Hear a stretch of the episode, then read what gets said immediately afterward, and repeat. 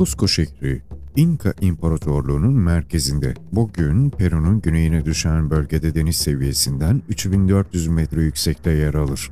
Bu muhteşem şehrin tarihi önemini kuvvetlendirmek için İnka mitolojisi, Cusco'nun bulunduğu alanın ve hükümdarlarının doğrudan tanrıların emriyle yaratıldığını söyler. Bir mite göre güneş tanrısı Inti, ilk İnka erkeği ve İnkaların babası olan Manco Capas'ı ve ilk İnka kadını Manco'nun kız kardeşi ve karısı olan Mamoclio'yu yaratmıştır.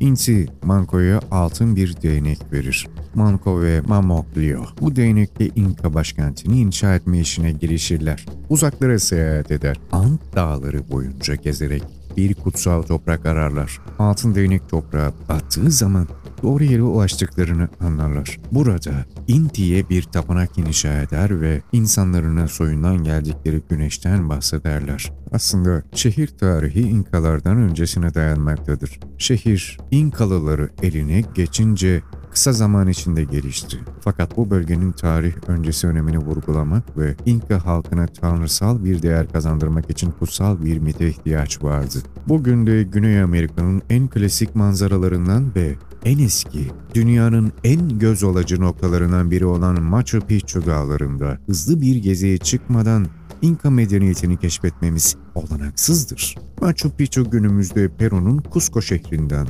çok da uzak olmayan bir yerleşim yeridir. Bugün çok iyi durumda olmayan tapınakları ve evlerindeki gizemin sırrı Ant Dağları'nın zirvesinde deniz seviyesinden 2400 metre yükseklikte kurulmuş olup 1911'e kadar keşfedilmemelerinde yatıyor. Şehrin yaklaşık 1450 yıllarında kurulduğu ve 16. yüzyılın sonlarından itibaren tüm bölgenin İspanyol kaşiflerince didik didik arandığı göz önünde bulundurulursa bu kayıp şehrin 20. yüzyıla dek keşfedilmemesi bir mucizedir. Machu Picchu'nun nasıl bir amaç gözetilerek inşa edildiğine dair teoriler çeşitlilik gösterse de en güçlü birkaç İnka liderinin kutsal inzivaları için yapıldığı düşünülüyordu.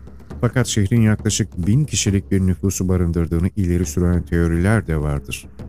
Bu şehirler İnka hayatına dair bizi çok iyi bilgilendirdiği şüphe götürmezdir. Şehirde kutsal yapılar, kraliyet sarayları, endüstri, tarım ve yerleşim için birbirinden farklı alanlar bulunur. Ant dağlarının serp yamaçlarına ekip biçebilmiş olmaları, step tarımında çok ileri tekniklere sahip olduklarını gösterir.